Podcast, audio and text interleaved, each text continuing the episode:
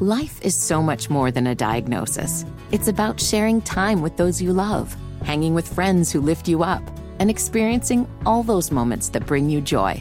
All hits, no skips.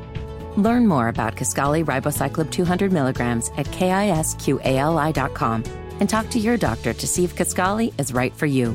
So long live singing to the oldies, jamming out to something new, and everything in between.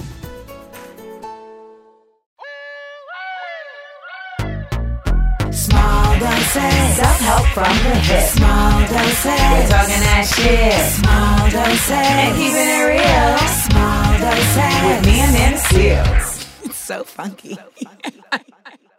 Oh, people. It's been an interesting two weeks. And we're going to talk about, Side effects of family. you know, family is a word that I think has a lot of space to move within. And in this episode, I want to apply some of my own thoughts to that word. I think, you know, there's a very generic concept of what the word family means. We're going to get into that a little in a second.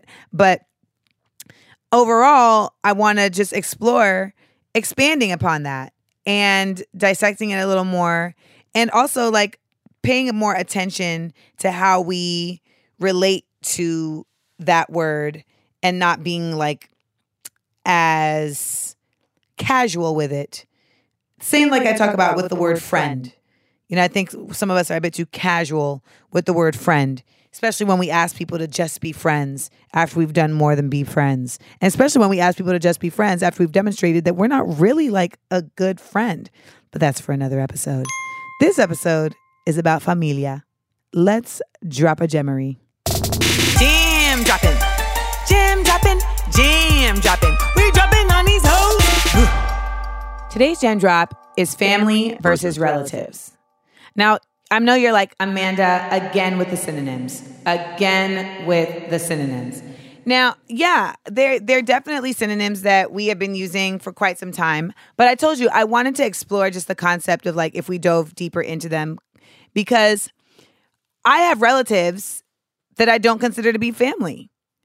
I consider family to mean people who care for you, people who love you, people who protect you, people who are a part of your upliftment, people who have exchange. It's not just one sided, it's community. It is unity. And I'm not saying this in like an ideal sense because family also have issues, families also have troubles, families also have struggles, but the idea is that family work together to conceptually move past these things and get through. They offer shoulders to lean on. Sometimes that's literal, sometimes that's with money, sometimes that's with just being a lending of an ear, which is why we say you can have a chosen family, right? That's why we say we can have people who do these things for you in your life that aren't necessarily your blood, which is how we get to relatives. To me, relatives are simply people who are related to you by nature of the way our society is set up with blood and names. It's literally just a namesake. I mean, I can go on Ancestry.com and be told that I have relatives, but that doesn't mean they're my family. That just means that they are related to me by a bloodline. And to be honest, do we even know what bloodline really, really means at this point? I mean, all this shit is so fucking made up and, you know, just a bullshit ass story that we've been told and that we believe that who even really, really knows if there's any real validity to the fact that, like, you have my blood and I have your blood and we have our blood. Like, what does that even mean at this point? Because I can tell you what, there's people that I'm related to. I'm like, we may share the same blood, but we don't share the same ethics. We don't share the same values. We don't share the same love, not just for each other, but for the world and for, you know, bringing love into the world, etc. So I think it's important to acknowledge the difference between the two because what happens is sometimes you have people who are your relatives, but they want you to treat them like your family, even though they have not acted like your family. And sometimes you'll have people who will expect you to do that.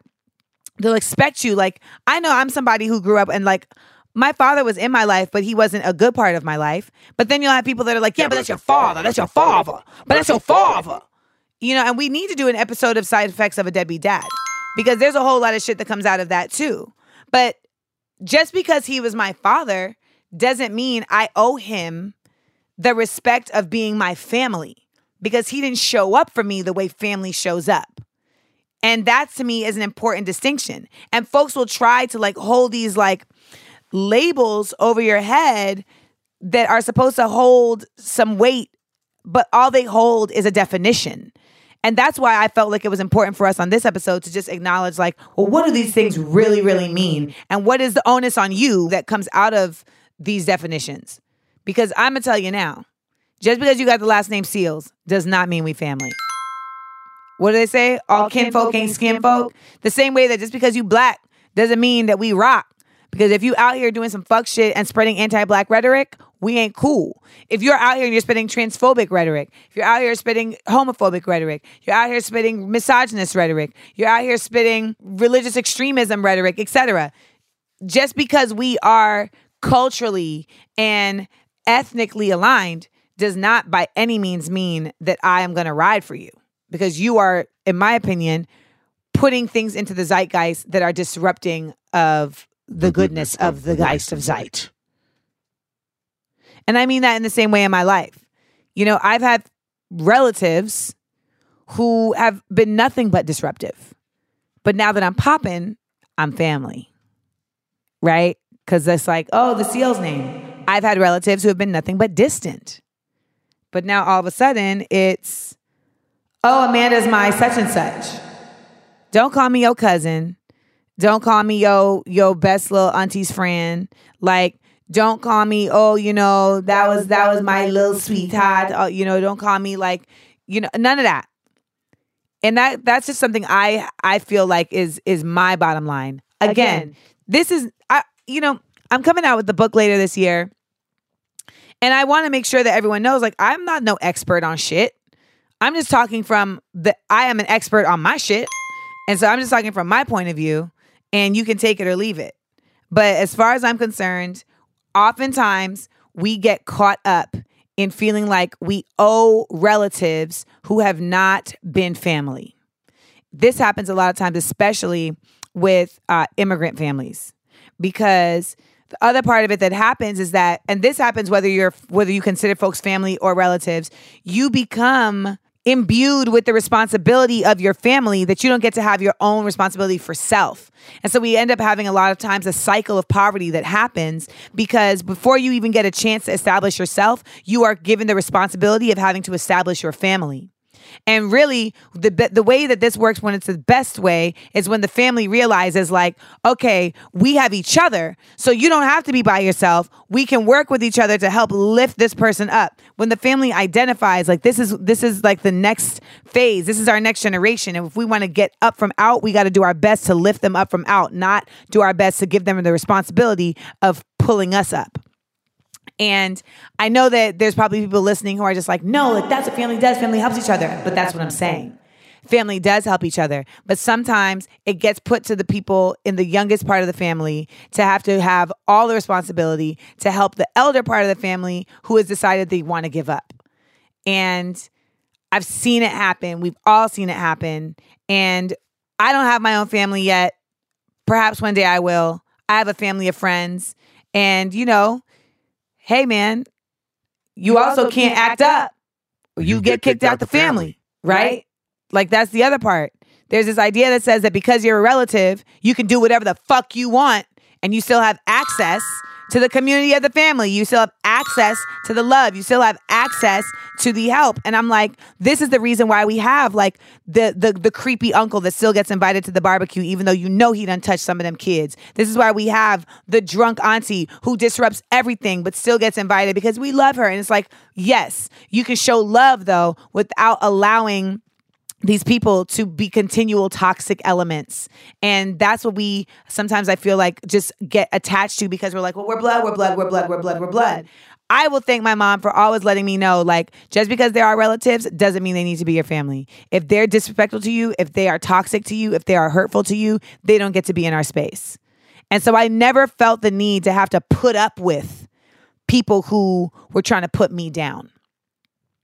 And too often we get that with the whole, oh, oh their blood. But it's a beautiful thing when you see families who work together and who are squad and who take pride in, like, I want to be there for you and I want you to be there for me. That's a beautiful thing. And I think a lot of us aspire in building our own families that way and being able to have that unity. And if you can't get that through blood, build your own. They got Build a Bear, Build a Fam.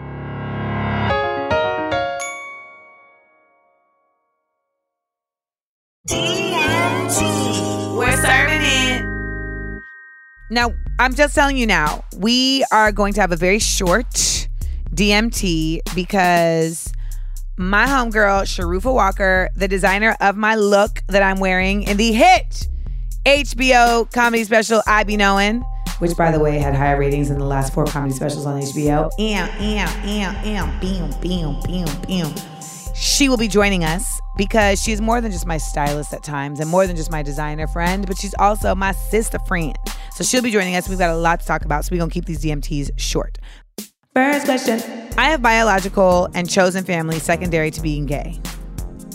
How does one navigate how much bio family should know about your chosen family and what you do for slash with them? Jealousy flares at even the mention of my chosen fam. I mean, I guess that's really up on that's up to you. I don't think there's any real definitive answer for that, but I do think that you know, there's certain things that people are just gonna have to fucking deal with, right? I mean, especially if you have a chosen fam because of your biological fam's inability to accept you as you are in your wholeness, right? So I think that there's a reality to that. Now, navigating people and feelings is just difficult just regardless right? So whether it's your family or you have two friends and one friend feels like they're being slighted more than the other friend etc that's always a struggle of balance that really ends up being rooted in just being upfront and being honest and also expecting other people to be adults. There's no more that you can do at a certain point if, when people decide to just be brats about situations. And I think that you have to know what makes you happy. And are you doing things in spite? That's that's a problem. But are you doing certain activities because this group is just a better space to do this with than these other people? I mean, sometimes shit go down like that. Sometimes shit go down like that. There are absolutely people I know that I would never invite to certain shit compared to other people because they are just not the people to go to certain shit. They've proven that, they've made it explicitly clear, and I listened. So I don't I apologize for not having like a very like clear cut like PowerPoint presentation answer for you on this one, but I think it really just goes down to you deciding how much you want to take on and how much you want to lay down with each group. And for the chosen family, they, you know, is it coming out of they feel left out because they want to spend more time with you? Because they feel like they're not getting all of you? Is it coming out of them feeling like, damn, you're like keeping us out, but we love you and want to be let in because we respect you? Or is it coming out of, well, we're the family, so we deserve, you know, all of you just out of a like hierarchical shit? Because that's, you know, that's why I don't like going to weddings. Because you go to weddings and there's all of a sudden this like family hierarchy that you're like randomly in by being just friends with the person and not the family. I mean, I literally went to a wedding and one of the family members said to my mom, How do you know so and so? My mom said, Oh, she's like family to us. And they said, Oh, you weren't at the family dinner. And it was like, Okay, so your family's a dick. Got it. So, you know, that's where I'm coming from. Are your family coming at you like that because they love you, because they they want to be a part of your life, or are they coming at you like that because they're just trying to be hierarchical? That'll give you a really good indicator on how to deal with it. Last question. Do family members ask you to do appearances or work for free? How do you respond to them without being rude? I am a digital artist, and family members and family friends always feel entitled to my work like it's some kind of hobby. But a bitch gotta eat. I established very, very, very early on that if you are my family, then you are actually more obligated to pay and to support than somebody who's a stranger. Because you are also going to be more likely to benefit from my success. So invest in that shit. And that's for my friends and family. And I think that's a boundary that you have to draw. And if you haven't drawn it yet, get, to, drawing. You're already a graphic artist. It should be no problem. You got to do it. Because people get out of line. You know what I'm saying? People get out of pocket. People see money. People see talent. They feel like, oh, yeah, like, yeah, this is my access now, too. And the reality is, no, you're a professional. You're not just like making potpourri squares, you know, for a class project. This is something that you really, really care about. And I think it's important that we, as family members and as chosen family, really show our support to those in our circle and their work with our money, with our presence, with our vocalization of what they do. And when we just downplay it and we downgrade it and we just kind of expect it to just be given to us because we're family, it's like, well, why? What did you invest in this other than just showing up? Well, we blood. Okay. So when I spill my blood, sweat, and tears on making this, is your blood being spilled as well? Because I don't see shit on the ground. In the words of Aubrey Graham, were you with me shooting in the gym? No. Now, of course, when there's an equitable exchange, you know, when people are like helping you to help yourself, that's to me a part of you looking out. That's a part of you giving back and showing appreciation. But fuck no. Why should anybody expect you to do anything for free that hasn't that has not invested in you or that has not helped you emotionally, mentally, physically to get to the point where you can do the actual thing that they're asking for for free? Get out of here. Nah. The way I manage it, I told you, my people know. I expect you to be first. If I'm doing a crowd fund, I expect you to be there first. And the reality is, is that when your family shows up for you, that is an indicator for other people to say, well, shit, they showing up, let me show up too. Your family is who are your biggest Yelp reviewers. Your family is who is the ones who is telling their friends, I actually worked with her. It was great. Here, you should work with her too. So, nah. You can't can't just give away shit. And if you're the family member asking for shit, stop doing that. That shit is hella demeaning and it can be a spirit killer. It really is like imperative that the people closest to you support your work the most. Really and truly. And when that is not happening, it makes it so much harder to stay on your path. And uh and that's part of being a part of a community, right?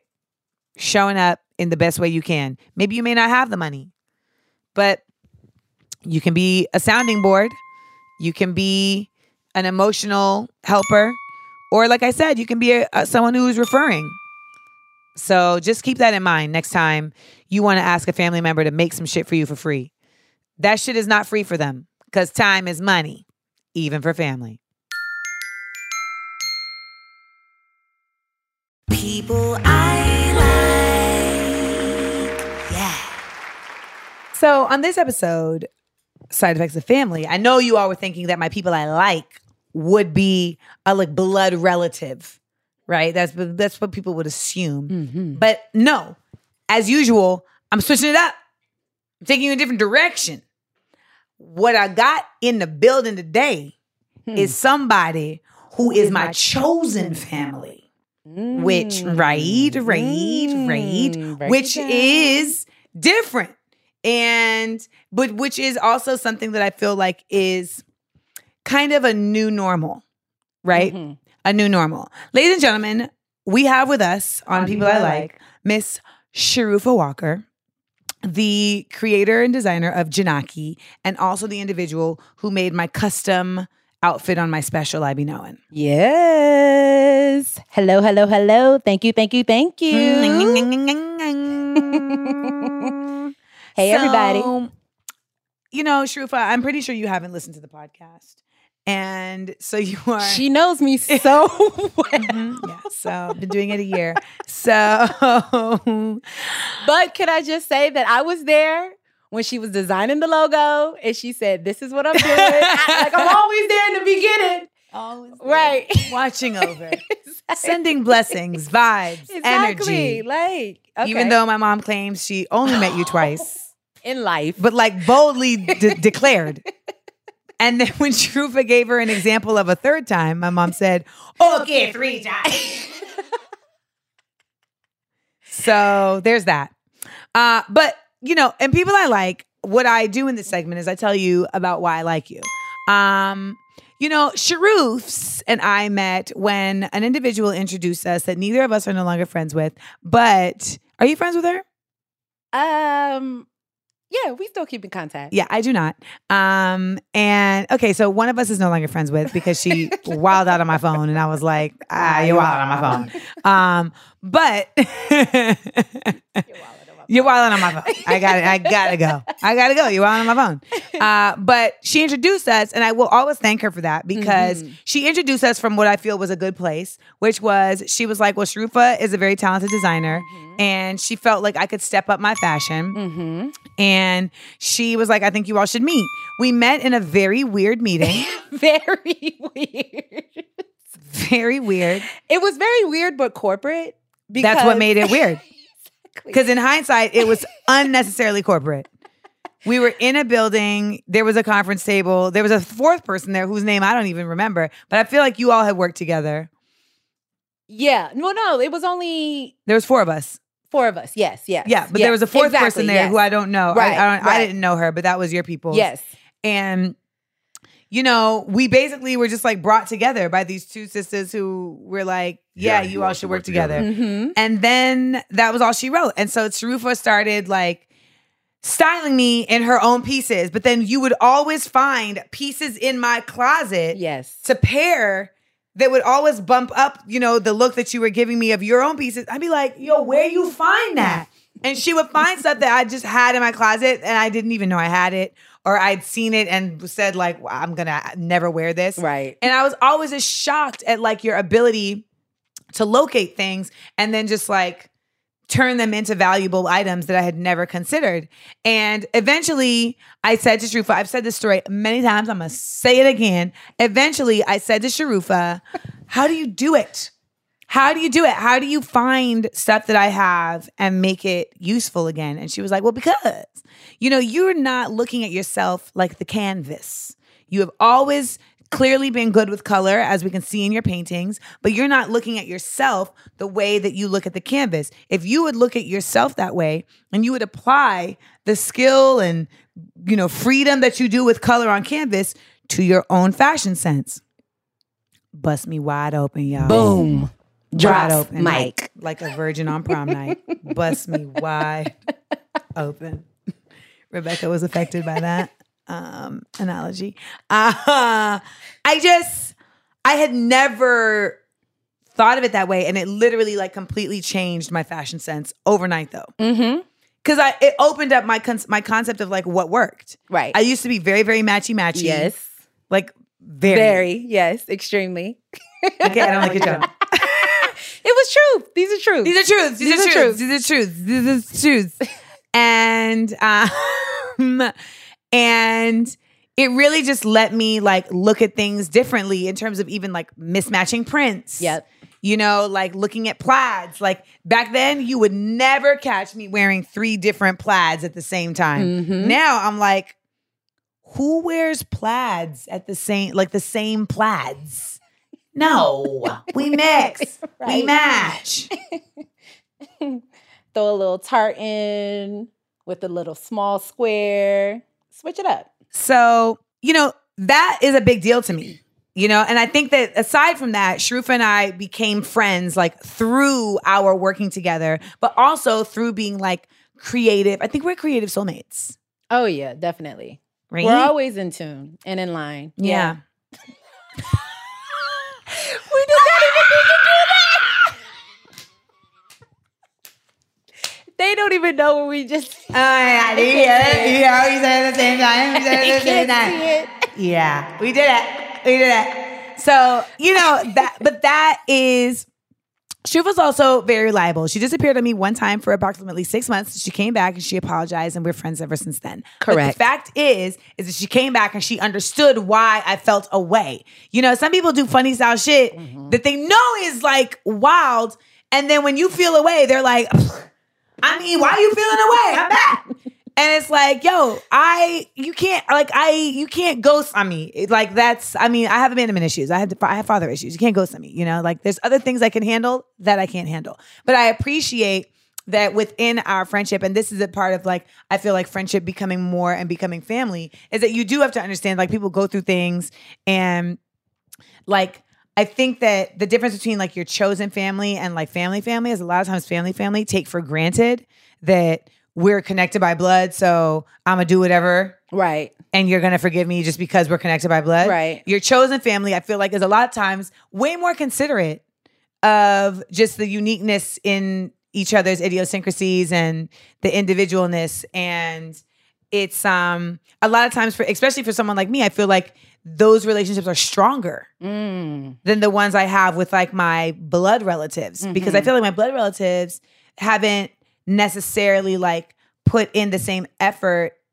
with me when I was younger. hmm So then I became an adult and I'm just like, I mean, like I know your name, but I don't like know you. Right. Yeah. And now it feels kind of weird to like act like you, you know, like unless they actively say to me, like, listen, I know I wasn't really around when I was when you were younger, but like Yeah, we're grown now. Let's Mhm. try. You know, and I've actually said that to a couple of my adult um like family members, and they did not really pick up. hmm Like they were just like, yeah, yeah, yeah, yeah. And then it's nine, 2019.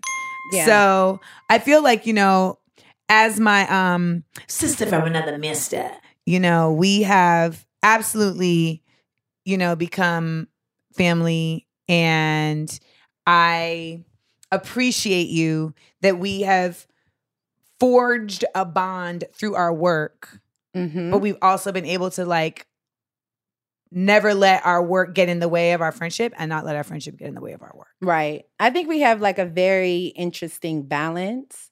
I know that our relationship is very unique in comparison to other friendships that I have that are like families, you know, Mm-hmm. um, because it's just such a mutual respect that we have as a base for each other that that's always prevalent in our actions in our movement and it's so dope that at times where we may not be working on anything but we're still connecting and building a stronger you know bond just on the personal side Yeah. and so we've been able to flip flop seamlessly. You know what I'm saying? Like when we're in mo- work mode, we're working. Yep. It's like everybody understands what needed to get done. Mm-hmm. what needed to get done for that special. Right. but um, you know, when we're relaxing and you know, we're going for a hang because remember we used to be like, girl, let's go hang. Yeah. and then Sharufa would show up in a casual turban. For the hang. I feel like you need to do a line of casual turbans. Oh yeah, I love that. Just cause, right. Like a brunch. Invite Sharufa to a brunch and see what happens. Just see what happens. Like, cause you never know. The look is gonna be very themed. It's gonna have like uh, Sharufa has come with me to different events, and every time I'm like, what what film is this reminiscent It's of? what I was feeling. It's what I was feeling. I definitely get dressed off of the energy that I feel for the day. And sometimes you just have pieces that excite you. And you know this because you listen, if y'all don't know how much this woman loves fashion, I'm talking about she loves. But honestly, I feel like I only recently loved fashion. I just always loved clothes. Like, Oh, well, yeah, like you know what. I'm saying? That's like true. I just loved clothes. That's true. But I only just recently became Right. to really appreciate fashion. Right. I think like I think once you we- helped me to Well, appreciate- right. Once we started working together, like you naturally just started curating your own closet. You Yeah. because I remember that when you were getting ready for the movie, you're like, this is all going, but I gotta keep these pieces. Yes. Because you knew. So yeah, that curation started essentially your looks. My lewks. Uh-huh. L E W K S. My lewks. your looks. I mean, I think that um it's really important for people to also just learn about like Jinaki and your line and how it formed. Yeah, no. That you're trained. Because a lot of people be feeling like, I have a clothing line now. But I'm bum. Oh yeah, no. This isn't a wake up and create a line out of anywhere. This has been years of hard work and yeah, there's been training in there for sure.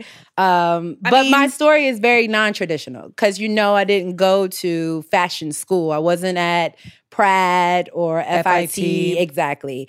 Came from HU, Howard University. Okay, Bessie. Okay. Got to put it out there.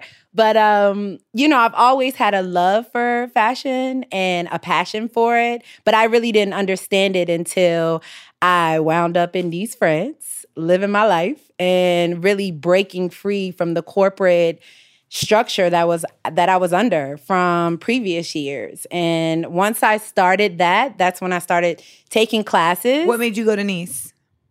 Um, just getting tired of wearing a mask. For real, for real. That's what it was. So what were you doing before? Oh, I was in the belly of the beast, New York City, financial. Like, you see me at a hedge fund, see me, you know, at an investment firm. Like, I was working that whole circuit, but it had nothing to do with, you know, what I went to Howard for or just even an interest. It was just more so about a means to an end. Um, because I was returning back from another European leg. So I was like, okay, I got to get a gig and I just ended up in that. Um, you know, good stuff, bad stuff, but I wanted to be me. And I knew that the job that I was at, I wasn't being myself because, you know, you have to conform to the system, keep your head down. Try not to ruffle too many feathers because I was in a predominantly um, white industry, white male specifically. So I had to endure a lot of stuff just being a black female in that industry. And I was like, okay, this isn't going to be the end of my story here. I saw how I could have worked the system and worked my way up and had been sitting on, you know, whatever I wanted financially, but in my heart, that wasn't me. So I was like, I gotta go. And um, I had previously lived in Europe and I knew I wanted to go back. But then I was like, I wanna go somewhere beautiful. And I just chose Nice. Like it literally never been there before, just wanted to try something new. Risk taker. Oh, yeah. But I think that's another way where we connect Mm-hmm. because we're both like, yeah, let's try this. Right. You know, Right. let's go over here. Right.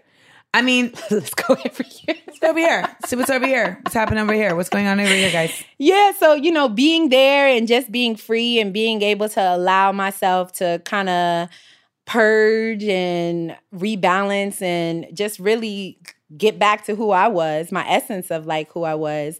I had this creative surge and from that I started like collecting textiles from different cities throughout Europe and I was taking classes at the Saint-Jean Institute and um I started creating my own original pieces. Had you always had an interest in fashion and creating and just never pursued it? I think I did because I used to hand sew pieces when I was at Howard, and I used Did to you just say own- I think I did and then said I used to hand sew pieces? Yeah, I think that's an indicator. yeah, but you know, I wasn't. I don't think I took it too serious. But like, you but you had but it wasn't like you stumbled into a class one day. For instance, like I never thought about being a painter and then I like spent the night at a friend's house who was a paint like mm. teaching a painting class and mm-hmm. I randomly found myself in painting. Mm. So I didn't know if you just like one day like walked by this place and was like, "Oh, fashion, that could be fun." But it seems like you already had Right. I, I knew I did. Like my mom used to sew. She used to sew our clothes when we were younger. I have a sister Oh, who's an artist. Um, my grandfather was a singer. My father, he's an artist, um, a writer. So I think like a creativity, trauma surgeon. it's in our blood, right? You know, it comes. He was out. sewing too. Oh yeah. he wasn't sewing. Oh, but he was. Yes, he was sewing. He was sewing. sewing. You may be putting together pieces, but he was putting pieces back together. Yes. Your father That's was so doing running whip stitches on on intestines and whatnot. It. I love it. Yeah, that's so true. I didn't even realize that he was sewing. So essentially, yeah, it's been in me. Um, but I really didn't understand it at that time when I was in school because I definitely came from a household of, you know, you go to school, you finish school, you better get a job, figure out what you're gonna do with your life, you know, and not seeing how fashion was going to be a viable career. Yeah. career. Like I was like, uh, okay, yeah, no, I got this flavor, but But now, when you were overseas, now I know a lot of people who wouldn't want to take that risk or wouldn't want to, you know, go that far because they would feel like they would miss their family or they would feel like, you know, they won't have the support of family and that they'll like falter. Did you feel like that when you were overseas? Like, or did it, was it just like, nah, I'm good? Yeah, I think I've been lucky because my family has always been supportive in the sense of exploration and going out and really just like see what you see, go experience life. Um, my mother, I know I get the sense of adventure from my mom. She's definitely like a traveler. She loves to be on the go when she can. Um, and she always encouraged us to just go out and explore. And so going there, I didn't feel like I was losing uh, anyone. I, yeah, yeah. I felt like I was enhancing everyone's lives, right? Because my experience was ultimately going to open doors for their Mm. experiences. Because you know, the first thing I was telling, come on over when you gonna come visit, like Right. wanting them to have the same um type of experience that I had. I knew that that was something very important for me, and they were very supportive. I mean, I think the reality is like you've also just been someone who demonstrates that you're going to do something and then it gets done, which is something I think that we relate to each other on. You know, Mm-hmm. like Shufa's like, I'm going to find this fabric and then we're going to get something made. One day we will tell you the story. Y'all, Which we- story? It might be this day. Which story? When we were putting together the outfit for oh Ivy Oh Knowing, my we really thought we had that shit figured out. I was sitting in my room and I was looking up at a painting and I was like, ooh, what if we like take pieces from this painting and like put it together? And she's like, well, I, I just met a brother who makes print and we could make custom prints. Yo, Mind we- you, this was happening on FaceTime. But you gotta set the whole scene. Yes. We were on FaceTime. and and- we're just gassing each other. Exactly. oh, what if you flip it? oh shit, flip it! And the people have to understand we get into these creative zones where we'll have sessions that last like forever Hours. when we're trying to figure something out. And it's like, okay, but what? And there's a lot of silence, there's a lot of pause, like, yeah, I'm thinking, I'm marinating. Okay, what about this? This. So y'all, we were super gassed. Oh, yeah. And then it was like, okay, off to the races. Yeah. Later that day, Uh huh. Tess Finkel. Not even 24 hours later. Nope. Tess Finkel, who you know from side effects of social media, who is my publicist, came over to the house. And I was like, oh my God, me and Sharufa got it together. And I was like, so first of all, what we're gonna do is first we're gonna have this, like, see that painting you're looking at? We're gonna take that portion on the shoulder, we're gonna put it here on the thigh, then we're gonna flip it. Tess is looking at me just like, uh-huh. Uh-huh. I didn't see Uh-huh. her face, but I saw her face. Uh huh? Now I know Tess. The way Tess works is like she's not going to tell you no, Mm-hmm. which means she's not saying yes. So by the time I finished describing it, I realized that what I had described to her was a superhero costume. and that I was essentially going to go on stage performing my special as one of the Incredibles. Yeah. we went on a more is more um Yeah. high at that moment. Yeah, That's what we- we, we were on. Y'all, I was about to be on more. stage in like a like a spandex pant with a matching peplum. She wasn't. She wasn't. We were going to realize we Tess just pushed us there faster. We were going to realize it. Yeah. Because that's happened multiple times where we try looks and it's like, okay, that felt good. But then we come back and we're like, no, that's that wasn't it. it. that wasn't it. So yeah, we were going to get there, but thank you, Tess. Thank you. Because we were under, you know, a time crunch. Yeah, So we needed that. Duress. Exactly. Exactly.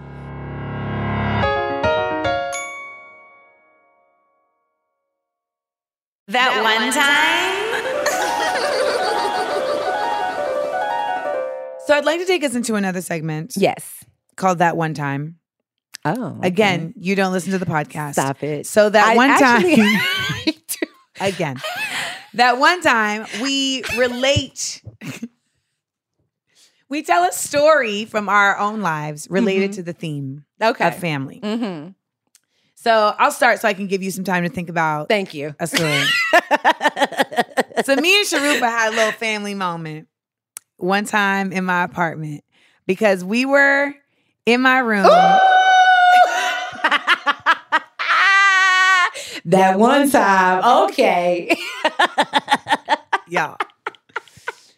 So we were in my room doing a fitting, and my boyfriend at the time had recently informed me that he wanted to be a rapper. He was 31 and not able to rap. So that posed a problem. Okay. That posed an issue.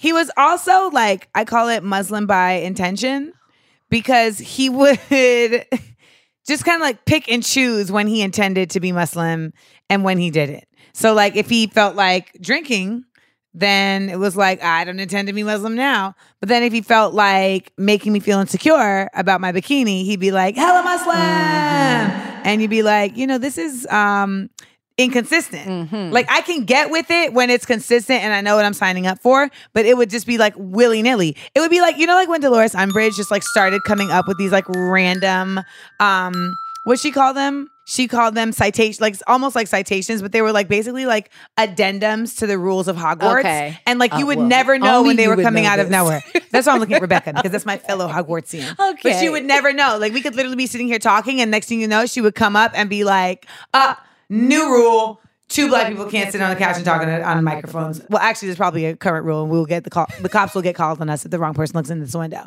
But he had also like bust out with all these like new rules where he's like, yeah, like I if I have a child, like he's absolutely going to be raised Muslim. But he had never. I mean, not that that's shocking per se, but like he had never been like so like ardent about that. And he was like, well, I'm just a very yeah, like I'm going to become very devout. I mean, that's just something that's going to happen. The older I get, I'm going to become more devout. By the way, I looked at his Instagram recently. It's definitely hasn't kicked in yet. Um, but I was telling Sharufa about all of this and how like it was making me uncomfortable because I didn't really believe the like truth about it. And I also felt just like it was coming out of nowhere. And Shruva's like doing the fitting. She's like, girl. That's like trademark Shruva, by the way. Girl. and then like gratuitous French in her outgoing message. And I needed that, that voicemail back on. And so we are having this very full conversation. It's a girl talk conversation. We're doing the fitting, everything. We wrap it up. We open the door, walk out into the living room. Da, da, da. Why is this Negro sitting in the rocking chair in the living room? But you're painting a very nice picture because we were definitely doing girl talk, but it was harsh girl talk where, Was it? ooh, girl, we were, we both had that face like. Mm. And I did the textbook TV of how long have you been here? Exactly. And he was like, long enough. this one, Sharufa, is like, all right, girl. I'ma head out. Left me in the flames, honey. In the flames. There was nothing I could do. You had to leave. Everybody had to go ultimately. in the flames. He in there just like glaring at me. But you know what? To be honest though, nothing we were saying was mean. It was just real. Mm-hmm. Like, cause we were definitely saying, like, okay, you can't just up and decide you're a rapper. Like, you've never been a rapper before. You have no way of making money off of this. Like, you can't just now all of a sudden decide you're a rapper. You can't rap. That's me- you could call that mean or you could call that facts. And you know my rule: it ain't shade if it's the truth. Sing it, girl. It ain't shade if it's the truth. It ain't shade if it's the truth. It ain't shade. It ain't shade. It ain't shade if it's the truth. It ain't shade. I mean, it's just what it is. Um, and I was very much just like, you know what? I know that it may feel like it's um a doozy what we were saying, but it was coming from a place of me just trying to like figure things out. Y'all had to cop a plea. New Amanda would have been like, well, it's on the table. You want to have a conversation about it? Because, I mean, his issue is always like, I don't like you talking to your friends about me. I don't like having things to talk to my friends about about you. Mm-hmm. How about that? Hello. Don't give me nothing to talk about. I ain't gonna have shit to talk about. Right. How's this person? I, you know, if y'all ask, how is he? He's great. That's Right. every woman's dream. We just want to be able to say he's great. Yeah. That's it. That's it. Positive reports. Positive reports. I don't ever want to have to have a w- girl. Exactly. And, you know, I mean, she hit me later like, how'd everything turn out? And I just, you know, I, that was a family moment where all the elements Oh yeah. Oh yeah. were there. Yeah. And it was like, I remember you like reversing out of the, out of the house I at that. sure did. It was not like she like she never gave her back to us. It was like, okay, I'ma see y'all. Yeah, the tension at that moment and knowing that he was right there, uh, yeah, that was very unique. I've never been in a situation like that till this day. Like, that really hurt my feelings. And I was like, I mean, you should have alerted us to your presence. I know. And Because it's honestly hella you sneaky. had the brilliant comeback. Like, well, you should have told us you were here. I mean, we wouldn't be talking about you like this if we knew you were here, because that's rude. Talking about you like this in private ain't rude. I'm trying to figure it out.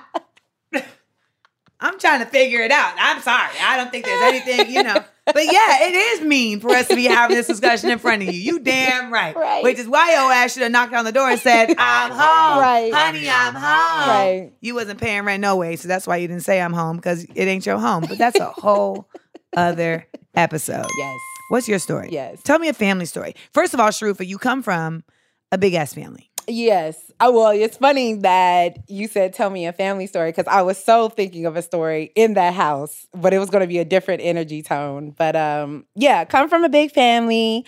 I have we're a total of six, so it's five girls and one boy in my family. Um, but I really want to just because what you just said about uh there were great memories that happened up there in Harlem and um I think one of the great ones just because of what's happening right now as far as where you're going in your career and what's happening as far as like your environment shifting was the time where we were doing the look for the view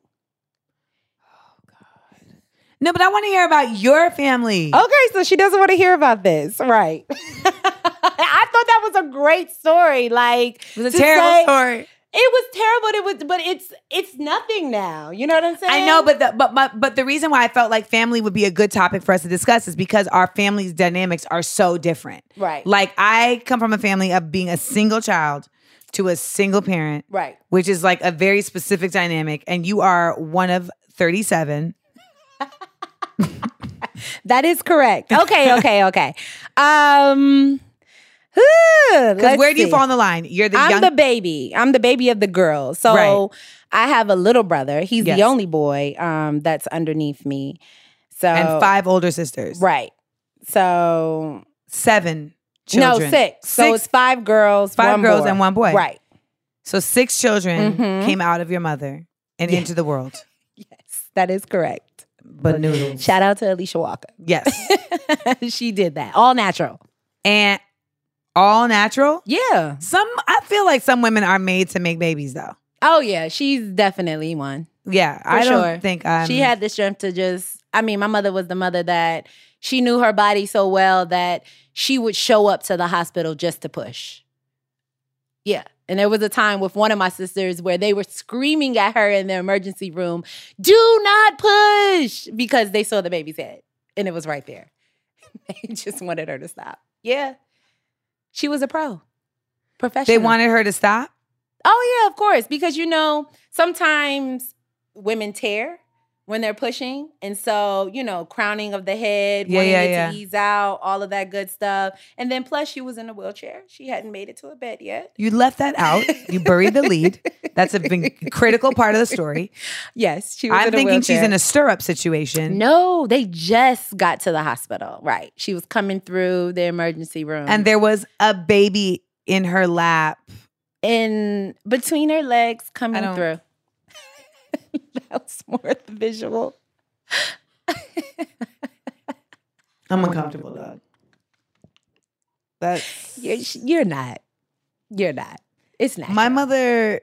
Her water broke. She mopped it up Hello, you cannot be uncomfortable. and then went She to the. mopped it up. she mopped it up and then went to the emergency room.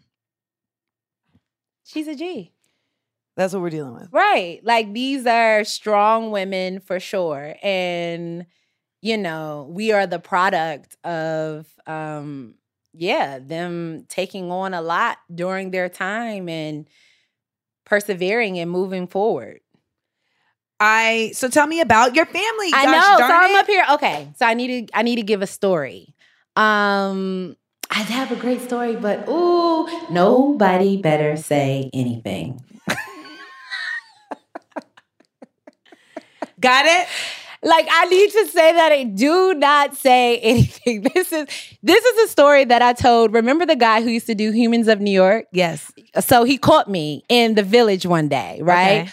She was probably in a turban. I was in a turban. Remember That's that? what made him stop I had you. a cheetah print, and then I had on some funky shades. He was he like, was like- "Yo, can I talk to you for a minute?" I was like, "Okay." And then he told me what he was doing. I said, "All right."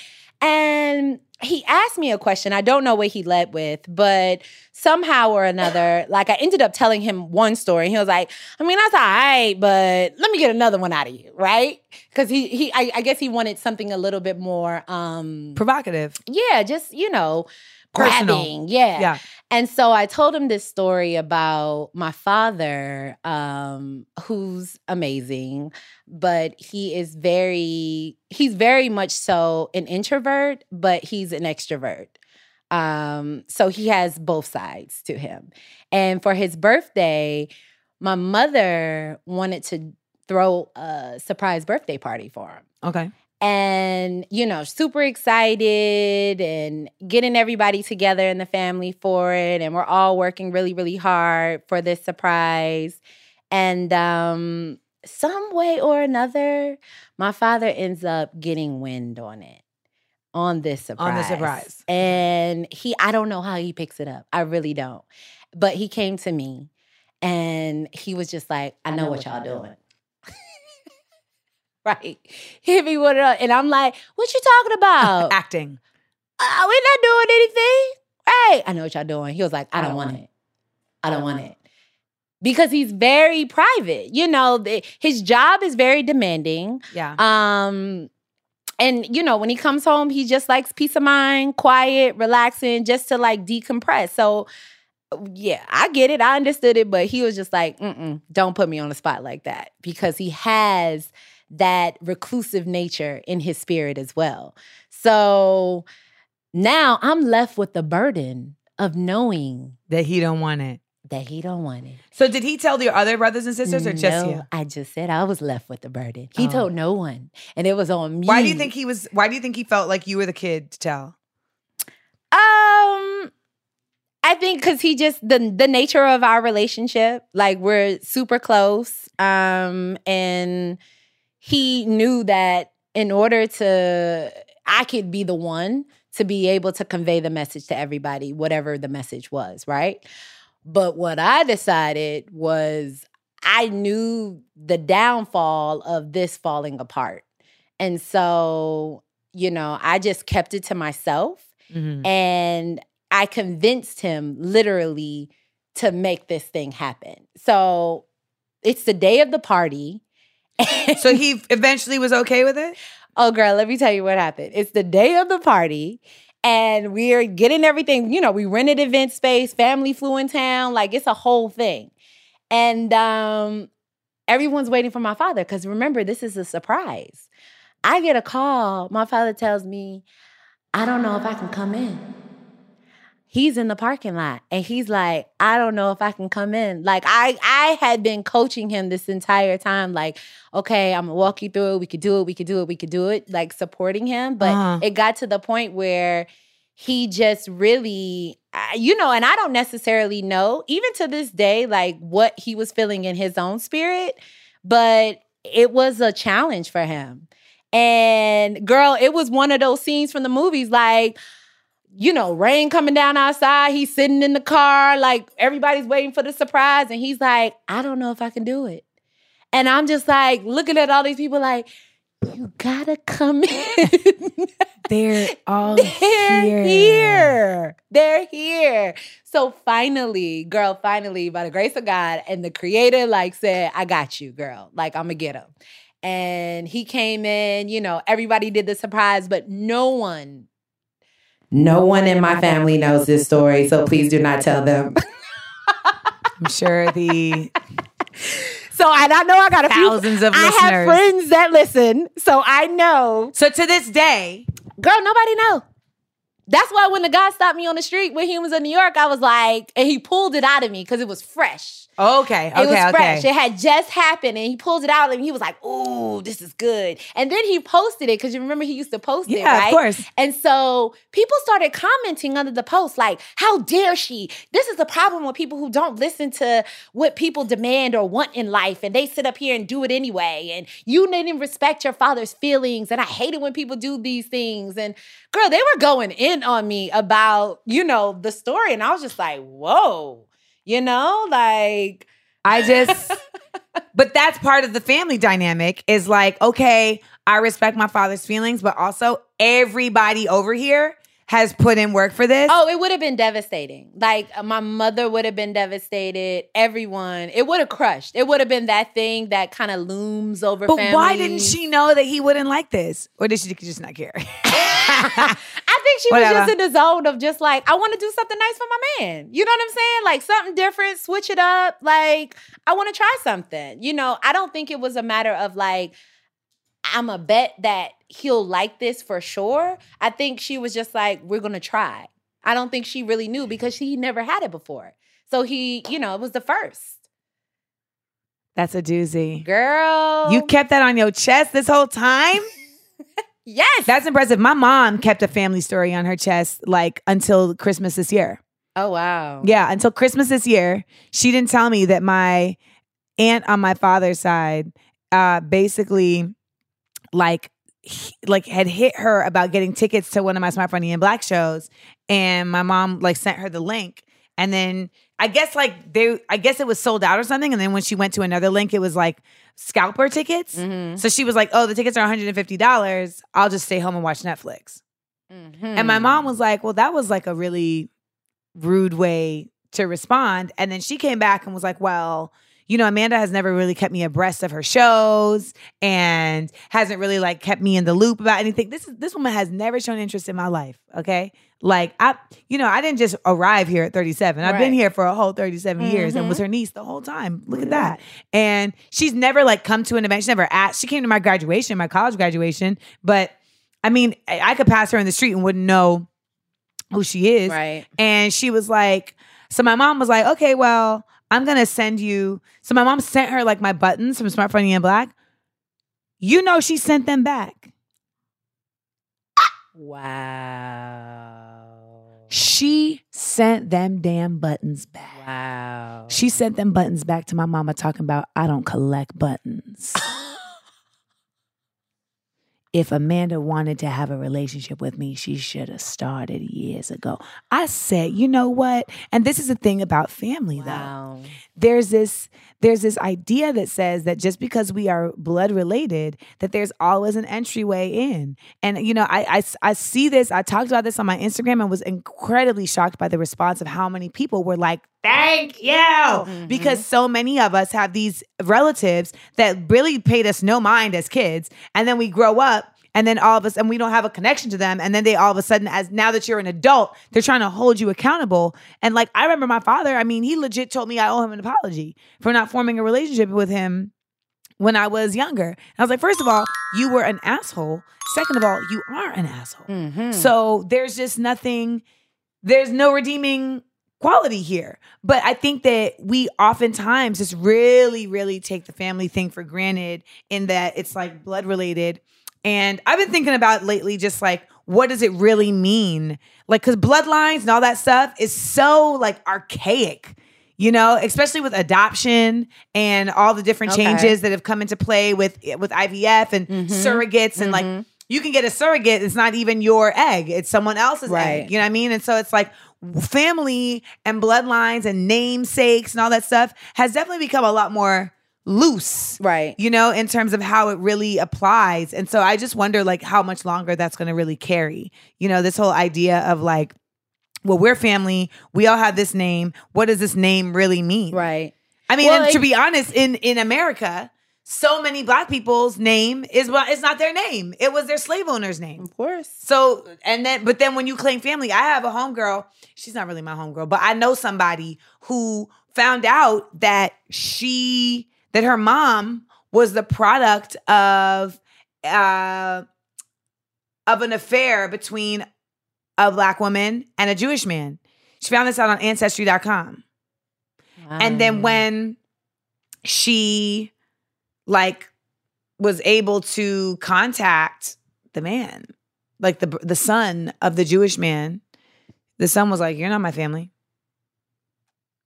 You're not my family." And in Grenada, we have Mind the Gap, which is like a Facebook prof- like a Facebook page for like our village in Grenada, and like you have like a line of people who come from like the white people in that in that village, and then the black people. You know, there was intermingling there, and you know, like hit like my great grandmother was the maid of this one white man. And then my grandmother was formed from them, which, Mm, if you're a maid in this man's house, the odds are this was not consensual.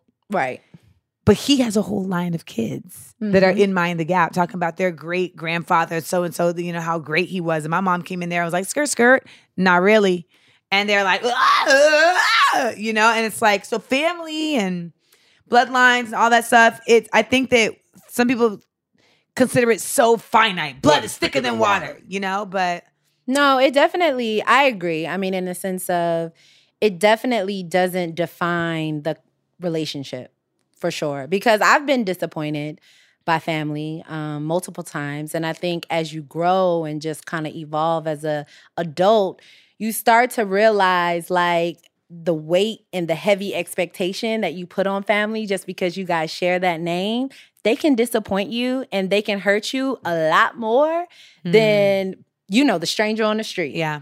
and it'll take you it'll, it'll take you through a lot of stuff you know emotionally and it, it'll take you through processes where your bounce back isn't that quick because you start to question Yes. that bloodline and you start to question the loyalty And you're that- like, how are we come from the same place? Mhm. Like, hmm But I think the the good thing about it is that you know, with every relationship, regardless of if it is family or they're not family, it's the connection that's that's the root, right? It's the connection that we have with the individual and the ultimate desire that each party has in wanting to foster the the relationship. yes. Yeah. So knowing that, like, I want to stay connected. I want to, you, you know, we're solid. I want to keep going. Yeah, there are bumps in the road. Yeah, you know, we may hit a a a, a, a area or unknown terrain that both of us has to figure out how to navigate it, but we want to persevere and continue on. And I think that that's a message that. Yeah, it's important to have that. But I think the important thing to note is that you need to have that with your family the same way you have it with your friends, and even more importantly, the same way you have it with your romantic relationships. Mm-hmm. I think a lot of times when people are our family members, we let ourselves off the hook Oh yeah. On the work that it takes to Mhm. grow and foster and Mhm. preserve relationships. Mhm. Oh, for sure. We take that for granted. Yeah. easily. And then you wind up where because you've absorbed so much and you've never really spoken up or you didn't even know you should have spoken up, right? Mhm. Um that you get to a point where internally you've been bubbling over. And then that's when the outbursts happen and people like, "Well, what happened to her?" You know what I mean? Yeah. And You at the family reunion, everything is all good in the three leg race. Right. And then you're like, you know, we lost. And then you turn to Daphne and you like, you know what? You know what? You know why we lost? Because you are so self-righteous. and all you do is talk about how everybody else is false and, and, and whack and not a Christian. But the reality is, is that we didn't win this race because you can't stand on your own two legs. So how was I supposed to feel safe sharing one leg with you? Exactly. That's where that's exactly where you get. And then people just like, oh, somebody needs a quiet time over there. Well, Sharoofs, I appreciate you hanging out with us. Thank you. Thank you for having me in You're- sunny LA. Sunny Los Angeles. um, you are going to be treated in the future to Sharufa and I, blessing you with a line of custom athleisure wear. Ooh, yes. So look out for that because that is coming your way before the end of 2019. That's right. Where can they find you online? Not that you be posting, but you know when you do, I do post. you stepped it up. Yes. And no, because social is not for everybody. Yes and no. Um, yeah, and we've talked about this. I No, know it's a that, whole thing, Yeah, yeah. it, it's a whole It really thing, is. and you know, you've gotten on me as far as like the commitment to it, and I'm recommitting myself to it. But you gotta make a schedule. That's the Yeah. best way to do it. Yeah. Make a social schedule of like I'm gonna post on these days at this time, Mhm. and then if you want to get even more ill with it, be like I'm gonna post this kind of post, Mhm. you know, on this day at this time, and then you just the consistency is what grows it. If you're doing social media for a business, exactly, it's the consistency, Exactly. and the connectivity to other like-minded businesses, right, right. You know, so Yeah, there. Well, on the social, you'll be able to find me at official Jinaki. that's J I N A K I. That's right, official Jinaki, and website j i n a k i dot net. Did I spell it that way? Giant. I did, right? Uh, I don't know. I'm hungry, so I thought I spelled it wrong. No, you did right. Okay. J i n a k i. Jinaki. Yeah, Jinaki.net. You can find us on if if you Google Jinaki, I'm the first person you pops up. You better have your what's it called? Your SEO, Yeah, you search better have your engine SEO popping. optimization. You better Yes. have your SEO popping. Uh-huh. Yeah, but um you'll definitely be seeing more of Jinaki and Sharufa Rashied Walker because that's that name that comes across that screen. Okay, first, middle, and last. Hit him with the three. Hit well, no, do you know Hit that's the last. Rashied Walker is my last name. I've known you for how many years? But and every time you hear this, you say this. It was so funny is that I always have to tell her Rashied Walker because Walker was our slave name. My parents put Rashied hyphen. Walker. I've never heard this story. Yeah, I promise you. My mom has only met you twice, and I've never heard this story. Exactly. And on that note,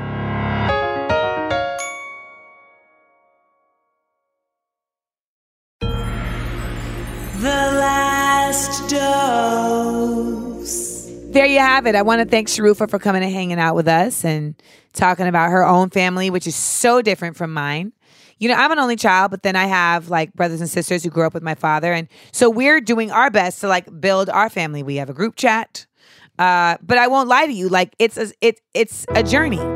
It's a journey because you're you're having to build bonds in a new way that weren't organically built at the time that they typically would have been in your youth. But it's it's worth the effort at least because I think for for the most part all of us agree that we're good people.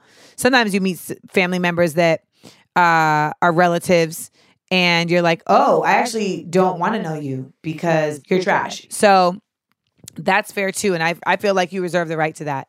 You know, especially if you have like a father. I know a lot of us have fathers who have like hella kids and you just feel like now I got all these people that are my family and now you know you feel like they all may have like access to you. I ain't with that shit. I ain't with it.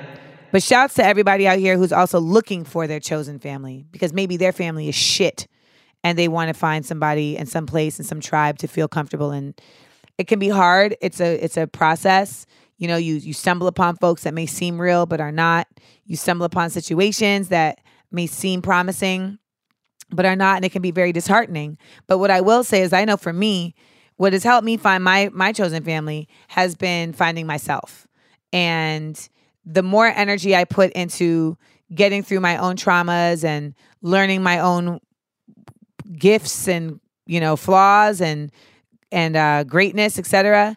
It's attracted people to me that I feel like are doing the same for themselves. It's attracted people to me that have similar s- situations and similar interests, and it's grown, you know, my safe space. And I think we also have to understand, like, not everybody's going to be your best friend, but they can still be a essential part of like your family because you guys have a kindred exchange about something specific. I have a friend who is a new friend. For all intents and purposes, I've known I knew him in our youth, but as adults, we have reconnected and you know, I think that we connect in a way that we didn't even expect to. I mean, we are like geek kindred spirits in a way that I think we both needed. And I can text him at any time of night about the expanse, you know, and he will meet me at my excitement. And that's something that I appreciate. Now, we may not end up being like travel buddies, you know, we may not end up having Thanksgiving together, but that's a part of my, but he's someone who has become a part of my chosen fam because we get something from each other that we're missing from other people. So I think when I when we talk about family and we talk about the concept of family, a lot of us are just trying to make it here on this earth and survive. And that's why we find our families in spaces like in church or on sports teams or in uh, AOL chat rooms and taking it back, dial up.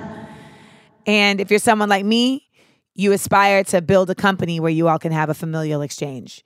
And so far, I have had a lot of ups and downs with that, but I'm at a point where, for the first time in my professional career, I feel like I have people who really understand like my work but understand me as a person and we have a familial communal respect for each other in building diva works inc so godspeed everybody good luck out there eyes up stay open and in the words of paulo coelho writer author of the alchemist trust everyone but never sell your sword